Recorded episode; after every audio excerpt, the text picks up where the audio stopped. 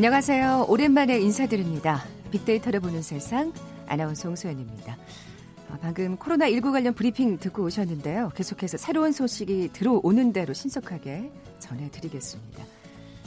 여러분 혹시 올해 컬러 기억하시는지요? 저희 프로그램에서도 소개해드린 바 있는데 바로 블루였죠. 근데 요즘 부쩍 블루라는 단어가 자주 등장하고 있습니다. 바로 코로나 블루라는 합성어 때문인데요. 코로나와 이 블루의 또 다른 의미, 우울함을 합한 신조어라고 합니다. 코로나 사태가 길어지면서 이 불안감과 우울함을 호소하는 분들이 늘고 있다는 거죠. 그래요. 집에만 있다 보니까 기운이 없고 무기력해지기 쉬운데요. 그래도 조금만 더 힘을 내보시면 어떨까요? 요즘 병원에서 또 방역 현장에서 쪽잠을 자며 눈물겨운 헌신을 하는 분들, 뭐 의료진들, 자원봉사자들까지 정말 많습니다. 모두가 마음을 모아서 이 고비를 넘기고 이 코로나 블루를 이겨낸다면 뭐 하늘, 바다, 희망이 가득한 올해의 컬러 이 블루를 정말 기쁜 마음으로 제대로 느낄 수 있는 날이 찾아오겠죠. 다시 한번 간절히 바라봅니다. 잠시 후 통통 튀는 통계 빅데이터와 통과다 시간에 과연 이 코로나19 사태 언제쯤 끝이 날까요? 어, 조심스럽게 한번 예측해 보겠습니다. KBS 제일 라디오 빅데이터를 보는 세상 먼저 빅퀴즈 풀고 갈까요? 코로나19 확진자가 늘어나면서 이 캠페인이 진행되고 있습니다. 지역사회 감염 차단을 위해서 실시되고 있는 건데요.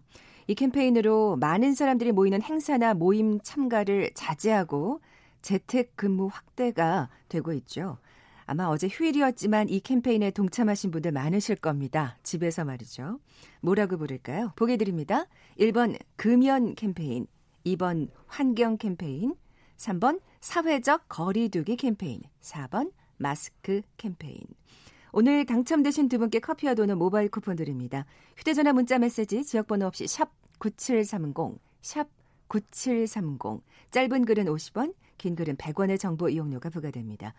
KBS 라디오 어플 콩은 무료로 이용하실 수 있고요. 유튜브로 보이는 라디오로도 함께 하실 수 있습니다. 방송 들으시면서 정답과 함께 다양한 의견들 문자 보내주십시오.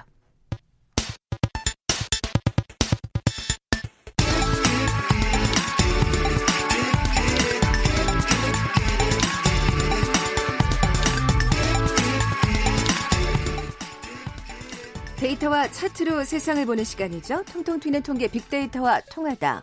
디지털 데이터 전문가 김원식 박사 나와 계세요. 안녕하세요. 네, 안녕하십니까. 자, 오늘의 키워드 정말 많은 분들이 가장 궁금해하시는 얘기가 아닐까 싶은데 좀 뭐 조심스럽긴 합니다만 코로나19 언제쯤 끝날까? 이건 예. 아무도 맞출 수가 없죠. 그렇죠. 그러니까 조심스럽게 예측해보는 네. 걸로. 이 예. 시간에 예. 좀 말씀드릴 것은 이제 그동안 어떤 예측들이 있었고 또 지금 네. 현재 계속 예측들이 나오고 있거든요. 그래서 음.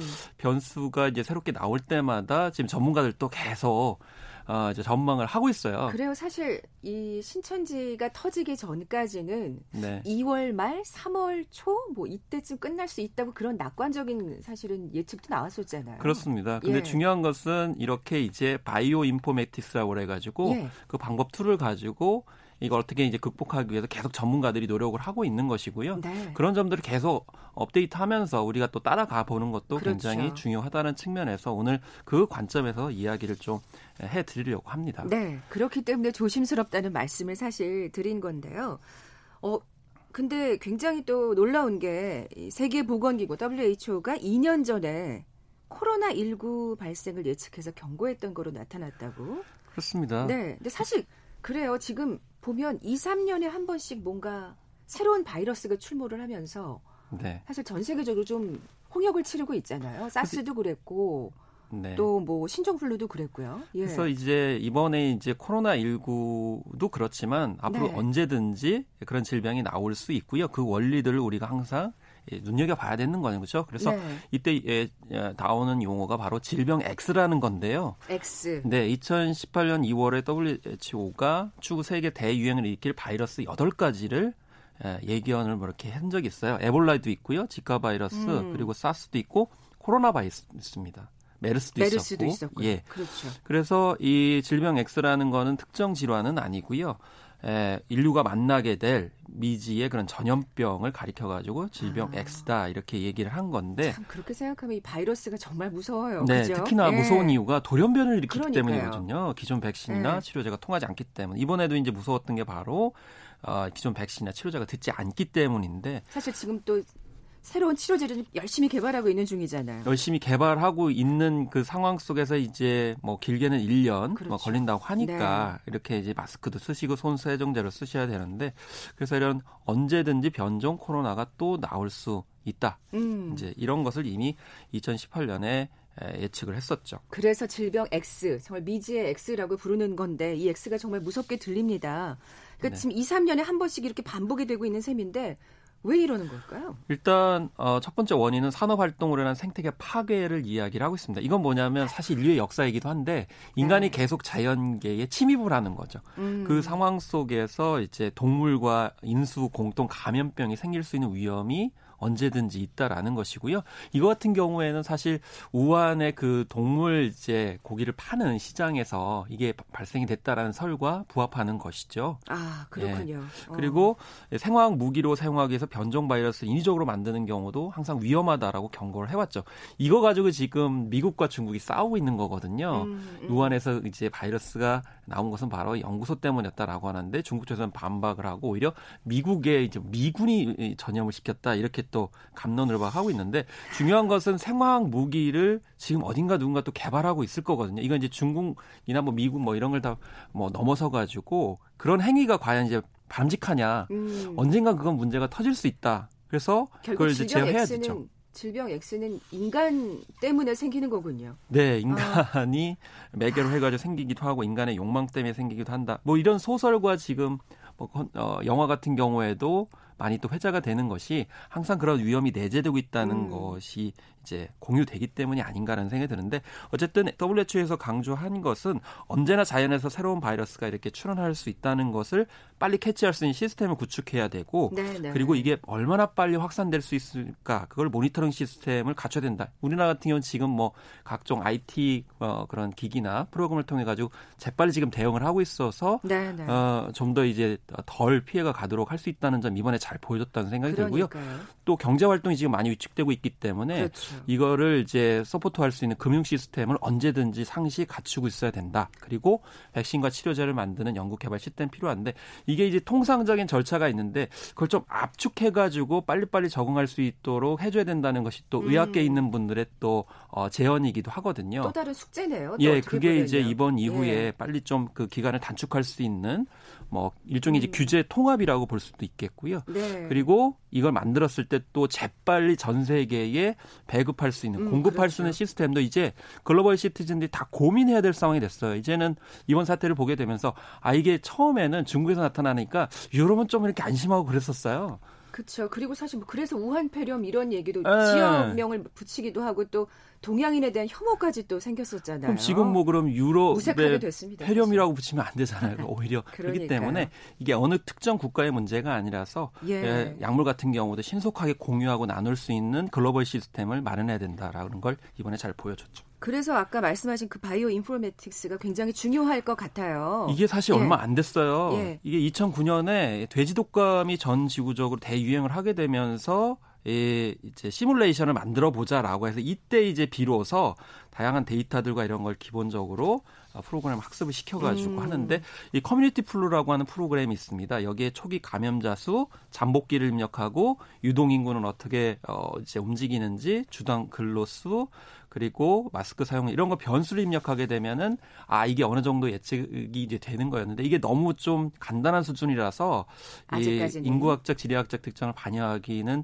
힘들었었는데 네. 이번에 이제 코로나 19가 나오게 되면서 좀 더 본격적으로 시뮬레이션을 몇 개 돌렸던 측면이 있어요. 아. 그래서 이제 어, 이런 시뮬레이션도 점차 진화하고 있다는 것이죠.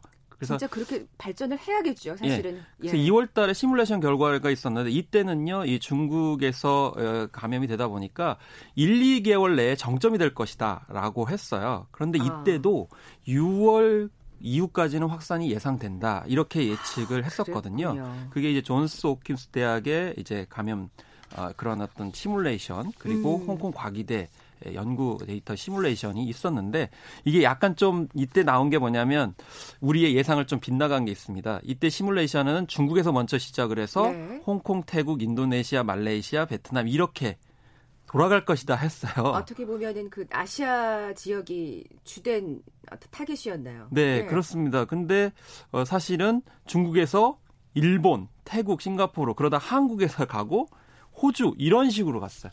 그러니까 네. 이게 우리가 이제 글로벌 그 네트워크가 얼마나 촘촘하게 돼 있고 동시다발적으로 음. 이루어져 있는가 이렇게 이제 볼 수가 이제 있었던 그런 사례였고요.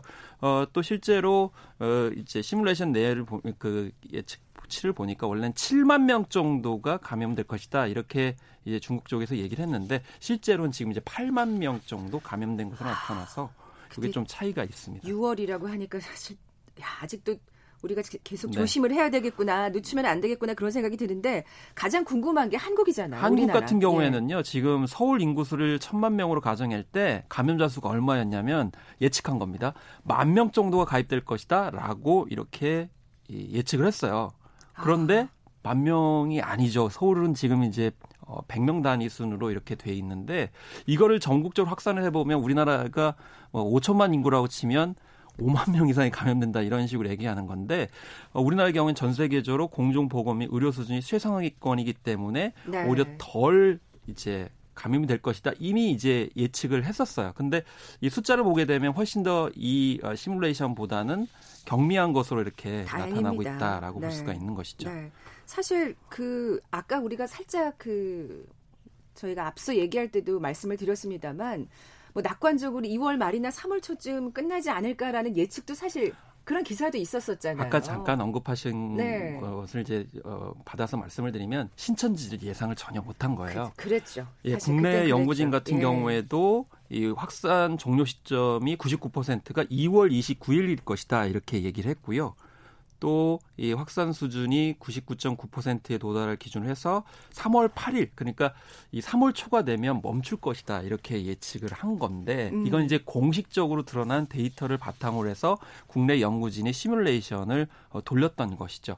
그런데 암암리에 그런 이제 집회를 하는 그런 상황 속에서 퍼진 것을 공식적으로 예, 알 수가 없었기 때문에 3월 초가 이미 훌쩍 어, 지난 그런 상황이 돼버린 것이죠. 아까 말씀하신 대로 이 바이오 인포메틱스가 아직은 걸음마 단계이기 때문에 이런 변수들까지는 아직 그 파악을 하지 못한다는 또 한계점을 또 네. 깨달을 수가 있는데요. 그래서 이제 예. 재빨리 신천지 변수를 좀 더 보셨어요. 또 국내 연구진이 네. 그랬더니 예, 한 1만 5천 명에서 2만 명 정도 발생할 수 있다라고 국내 연구진이 얘기했습니다. 음. 이게 이제 신천지 신도인 31번 환자가 발생한 시점에 그 어, 데이터를 가지고 입력을 했던 것이거든요. 그래서 어 일일 최대 환자인 909명이 발생한 2월 28일을 정점으로 전파 속도가 조금씩 느려질 것이다. 이건 실제로 지금 현재 데이터하고 어느 정도 일치하는 경우입니다. 아. 계속 지금 낮아지고 있는 그런 상황이거든요. 네네. 네. 그래서 그런데 여기서 이제 예측한 건 뭐냐면 6월 중순 정도에 끝나는 것으로 이 시뮬레이션은 예측이 됐어요. 근데 아. 중간에 또 다른 이제 집단 감염이 있게 되면은 9월 초반까지 이어질 수 있다. 이렇게 이 시뮬레이션에서는 얘기를 하고 있는데 네, 많은 시뮬레이션에서는 네. 사실 최소 이제 6월까지 보고 있는 셈이네요. 근데 이제 예. 전문가들 입장에서는 최대한 이제 어, 상반기까지 이렇게 위험하다는 것을 음, 예, 가정하고 가정하고 이렇게 발표를 하고 있는 그런 상황이죠. 1만 5천 명에서 2만 명이라고 하셨는데 아직 지금 그 8,236명 오늘 0시 기준입니다.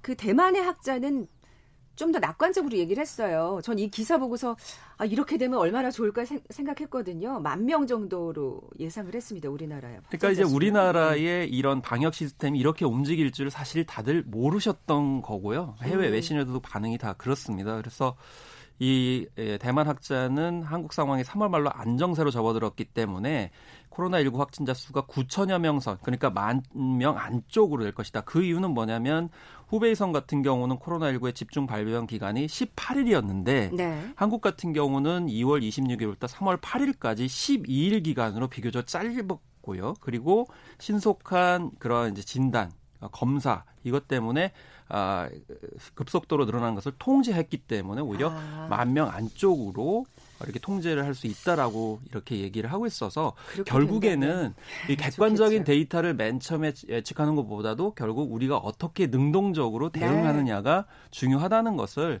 이번에도 잘 보여줬다. 그래서 아까 초반부에 좀 말씀하셨듯이 결국에는 사람이 이 전염병 확산의 중심에 있다라는 것을 알 수가 이제 있는 네, 것이죠. 그걸 항상 잊지 말고 조심해야겠다는 생각이 드는데요. 네. 어, 통통 튀는 통계 빅데이터와 통하다 오늘 코로나 바이러스 19에 관련해서 얘기 나누고 있습니다. 잠시 라디오 정보센터 뉴스 듣고 계속 이어가죠. 코로나19 국내 확진자가 어제 하루 74명 확인돼 누적 확진자는 총 8,236명으로 늘어났습니다. 신규 확진자는 이틀 연속 두 자릿수를 기록했습니다. 경기 성남시는 은혜강 교회 신도 40명이 코로나19 확진 판정을 받았다고 오늘 밝혔습니다. 이에 따라 은혜강 교회와 관련된 확진자는 모두 46명으로 늘었으며 이는 서울 구로구 신도림동 콜센터 관련 확진자 124명에 이어 수도권에서 집단 감염으로는 두 번째로 많은 규모입니다. 코로나19 예방 백신의 성능을 평가할 임상시험이 미국에서 현지 시간 16일 시작된다고 AP통신이 보도했습니다. 정부가 오늘 0시부터 특별 입국 절차 적용 대상을 유럽 전역으로 확대했습니다. 더불어민주당 이낙연 코로나19 국난극복 위원장이 국회가 코로나 추경안을 내일까지 처리해달라고 거듭 요청했습니다. 미래통합당 심재철 원내대표는 코로나19 대응을 위한 추가 경정 예산안과 관련해 상황이 아무리 심각하다 할지라도 밑빠진 독에 물붓는 세금 살포는 방역도 경제도 모두 놓칠 수밖에 없다고 말했습니다. 여행업과 공연업 등을 특별 고용 지원 업종으로 지원하는 고시가 오늘 제정됐습니다.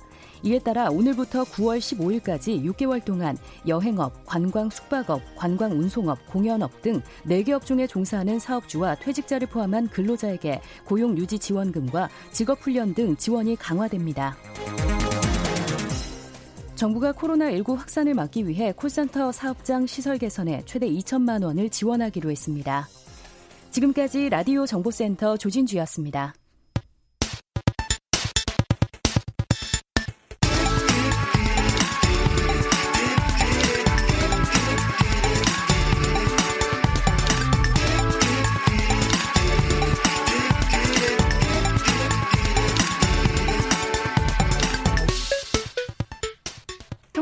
통계 빅데이터와 통하다 함께하고 있습니다. 과연 코로나 바이러스 19는 언제쯤 종식될 수 있을까 조심스럽게 지금 예측해보고 있는데요. 김원식 박사님 퀴즈 한번 다시 내주시죠. 네, 어, 코로나19 확진자가 늘어나면서 이 캠페인이 진행되고 있죠. 어, 지역사회 감염 차단을 왜 실시하고 있는 건데요. 이 캠페인으로 많은 사람들이 모이는 행사나 모임 참가를 자제하고 이 재택근무 확대 가 이제 어, 확산되고 있습니다. 어, 집에만 머무른다는 뜻의 집콕족이라는 신조어까지 등장하면서 무인 점포와 온라인 유통은 크게 늘었죠. 이 반면에 사람들의 외출이 줄면서 많은 상점들이 큰 타격을 입었고요. 일부 임대인들은 임차인의 월세를 낮추는 움직임에 동참하고 있습니다. 이 캠페인은 무엇일까요? 1번 어, 금연 캠페인, 2번 환경 캠페인, 3번 사회적 거리두기 캠페인, 4번 마스크 캠페인입니다. 네, 오늘 뭐 오랜만에 지금 정답들 주고 계신데요. 어, 많은 분들이 이 캠페인에 동참을 하고 계신 걸 알 수가 있습니다. 다들 집에 계셨다는 반응인데요. 자, 오늘 당첨되신 두 분께 커피에 도는 모바일 쿠폰 드립니다. 정답 아시는 분들, 저희 빅데이터를 보는 세상 앞으로 지금 바로 문자 보내주십시오. 휴대전화 문자 메시지 지역번호 없이 샵 9730, 샵 9730입니다. 짧은 글은 50원, 긴 글은 100원의 정보 이용료가 부과됩니다. 콩은 무료로 이용하실 수 있고요. 유튜브로 보이는 라디오로도 함께 하실 수 있습니다. 자, 코로나19 관련 데이터들 좀 계속해서 살펴보겠습니다. 좀 밖으로 시선을 돌려볼까요? 어, 전 세계 인구의 40에서 70%가 이 코로나19에 감염될 수 있다. 이런 어떤 경고가 미국 하버드대에서 나왔나요? 네, 마그, 어, 마크 립시치 하버드대 교수가 인터뷰한 내용입니다. 그래서 이 이상적인 이 억제치를 쓰더라도 바이러스 확산은 피할 수 없다 이렇게 얘기를 했습니다. 근데 여기에서 중요한 게 이 14% 어, 정도가 무증상 이기 때문에 사실 이 게 문제죠. 예, 그래서 예. 언제든지 어, 옮길 수 있다 이렇게 얘기를 하고 있어요. 메르켈 총리 같은 경우에도 심지어는 70%까지 감염이 될 수 있다 이렇게 얘기를 했기 때문에 사실은 이게 앞서서 이제 말씀드렸듯이 상반기에 유행을 하느냐 언제 끝나냐 이게 중요한 게 아니고 계절성 독감의 수준까지 갈 수 있다 이렇게 이제 전문가들이 예측을 하고 있는 거거든요. 정말 백신이 빨리 나와야 되겠네요. 그래서 예. 백신이 나올 때까지는 항상 우리가 이제 마스크라든지 청결제 그리고 집단적인 어떤 근무 환경 또 모임 이런 것을 되도록이면 줄일 수밖에 없다 이렇게 음. 하버드대 뿐만이 아니고 해외에서도 이렇게 얘기를 하고 있는 건데요. 근데 중요한 건 너무 이렇게 다 감염될 수 있다고 이렇게 얘기하다 보니까 약간 좀 유럽 쪽에서는 방심을 한 거죠. 특히 노인들 같은 경우는 굉장히 치명적이기 때문에 이런 점들에 있어서는 뒤늦게 지금 부랴부랴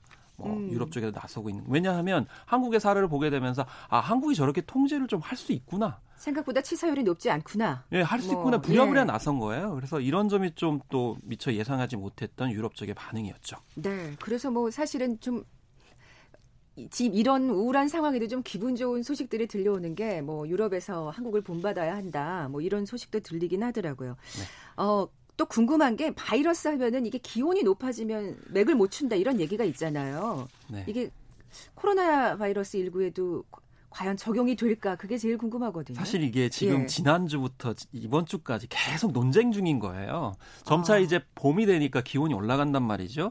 그러니까 한쪽에서는 기온이 올라가게 되면 아, 기존의 이제 바이러스 어, 이제 데이터를 보게 되면 어, 이제 기온이 올라갈수록 바이러스의 전염이 떨어지기 때문에 음. 어, 이런 점에서 어, 유리하다 이렇게 얘기를 하는데 예를 들면 홍콩 연구팀이 바이러스학 발달이라고 하는 연구 어 이제 학술지에다가 발표를 했어요. 사스는 22도에서 25도씨의 기온과 40에서 50%의 습도에서 5일 이상 생존한 반면에 38도 이상의 온도와 95% 습도에서는 생존력이 급격히 악화됐다, 약화됐다 이렇게 얘기를 했거든요. 약화됐다고요? 예. 예. 그런데 뭐 하버드 대학교 연구팀의 어, 이제 얘기로는 코로나19가 춥고 건조한 기후부터 열대 기후까지 다양한 환경에서 지속적으로 확산할 수 있기 때문에 아, 단지 이렇게 기온이 올라간다고 해서 생존력이 급격히 약화되는 것은 아니다 이렇게 얘기를 세상에. 하고 있고요. 다른 바이러스하고 또 비교해서 동일하게 생각을 하면 안 되겠네요. 네, 그리고 예. 이제 미국과 사우디아라비아 연구팀이 감염과 공중보건 저널이라고 하는 국제 학술제 발표한 내용도 보면 고온과 높은 자외선 지수는 메르스 발병을 높이는 것으로 밝혀졌다. 그래서 음, 메르스도 이제 전염병이고 그런 것에 비추어 봤을 때 어, 코로나 19 같은 경우에도 어, 이런 마찬가지 어, 특성을 갖지 않겠는가 이렇게 또 주장하는 쪽도 있습니다. 아직까지는 설왕설래하는군요. 감론 네. 유박이 있어요. 계속 싸우고 네. 네, 정말 근데 사실은 기온이 올라가면 이 바이러스가 맥을 못 추기를 정말 바랄 뿐입니다. 왜냐하면 지금 인도네시아가 고온 다습해서 코로나 감염자가 없는 것으로 좀 알려져 있거든요. 사실 인도네시아 때문에 이게 좀 혼동을 줬어요. 아. 왜냐하면 초기에 인도네시아에서 확진자가 없었어요. 네, 네. 근데 사스 사태 같은 경우에도 이때도 인도네시아가 공식적으로 없다. 있다라고 밝혔거든요. 그렇기 때문에 야 인도네시아가 고온 다습해서 코로나19 바이러스가 없는 거 아니냐.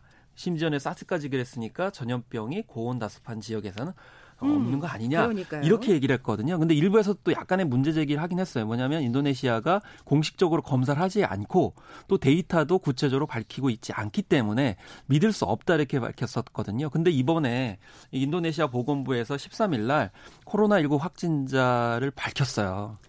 34명에서 아, 69명으로 늘어났다. 그리고 확진자 가운데 사망자도 1명에서 4명으로 증가했다라고 이렇게 밝혔거든요. 그렇기 때문에 인도네시아가 고온 다습해서 어, 바이러스성 전염병이 없다라고 얘기한 건 깨진 거죠. 네, 네. 그렇기 때문에 이런 이제 실제 데이터를 통해서 아, 이제 고온 다습해진다 하더라도 이 코로나 19가 음. 어뭐 약화되지는 않을 것이다라는 식으로 또 이렇게 우리가 생각할 수가 있는 것이라서 네. 봄 여름으로 갈수록 없어질 것이라고 하는 그런 억측은 좀 맞지 않는다 이렇게 볼 네. 수가 있겠습니다. 더 이상의 낙관은 금물이라는 생각이 듭니다. 다만 이제 네. 이 여름철보다 추운 겨울에 더 집안에 모여 있고 또 같은 방에 있거나 외출하지 않는 경향이 있고 실내에 머무른 측면이 있기 때문에 오히려 감염이 지금 약간 빨랐던 거죠. 그러니까 음. 예를 들면 인도네시아 이런 지역 같은 경우는 좀 덥기 때문에 모여서 이랬다기보다는 아, 약간 네. 이격거리로 그러니까 자연스럽게 사회적 거리두기가 예. 뭐 행동할 수밖에 없는. 근데 이제 만약에 인도네시아 하더라도 곤다스판 지역이라 하더라도 집단적으로 사람이 있게 되면은 그런, 충분히 다 감염이 되는 거죠. 그런 곳에서 아마 또 감염이 되지 않았을까 싶은데 마지막으로 좀처럼 사라지지 않고 재유행할 것이란 전망에 대해서는 어떻게 보십니까? 그렇습니다. 이제 예. 무엇보다 제일 중요한 것은 다양한 시나리오에 대비를 해야 된다는 것이 전문가들의 대체적인 이야기라고 볼 수가 있겠습니다. 그래서 이 코로나 바이러스가 유행기가 끝나도 좀처럼 사라지지 않을 가능성이 높고요. 특히 코로나19의 특징이 뭐냐면 그 굉장히 강도가 세지는 않는데 저 어, 그러니까 전염력이 굉장히 강하거든요. 네, 쉽게 이게, 사라지지 않는. 예, 제레드 다이아몬드가 얘기한 바이러스의 진화입니다. 그러니까 숙주를 죽이지 않으면서 확산시키면서 자기네 유전자를 많이 퍼뜨릴 수 있는 방법이 치사율은 높지 않으면서 전염력을 높이는 것이기 때문에 네. 이번에 코로나 19 같은 경우에도 치사율은 높지 않는다 하더라도 감염력이 굉장히 높을 수 있고 그다음에 기저질환이라든지 명령이 굉장히 약한 분들한테는 치명적인 결과를 나올 수 있다는 점을 생각을 하겠고요. 그래서 보건 정책이 이런 코로나 19에 네. 맞는 음, 어떤 정책으로 좀 초점이 맞춰서서 다양하게 그러니까요. 좀 대비돼야 된다라는 지적들이 전문가들 사이에 나오는 거죠. 바이러스가 진화할수록 또 우리가 더 경각심을 가지고 맞습니다. 대책을 세워야겠습니다. 자, 통통 튀는 통계 빅데이터와 통하다 디지털 데이터 전문가 김원식 박사와 함께했습니다. 고맙습니다. 네, 감사합니다. 자, 오랜만에 커피와 도넛 모바일 쿠폰 받으실 두 분입니다. 정답은 3번 사회적 거리두기 캠페인이었죠. 초등학교 1학년 자녀를 둔 엄마라고 하신 0811님 그리고 예비군 지휘관이신데 버스터미널 방역 지원하셨다고요. 수고하셨습니다. 7565님께 선물 드리면서 물러갑니다. 내일 뵙죠. 고맙습니다.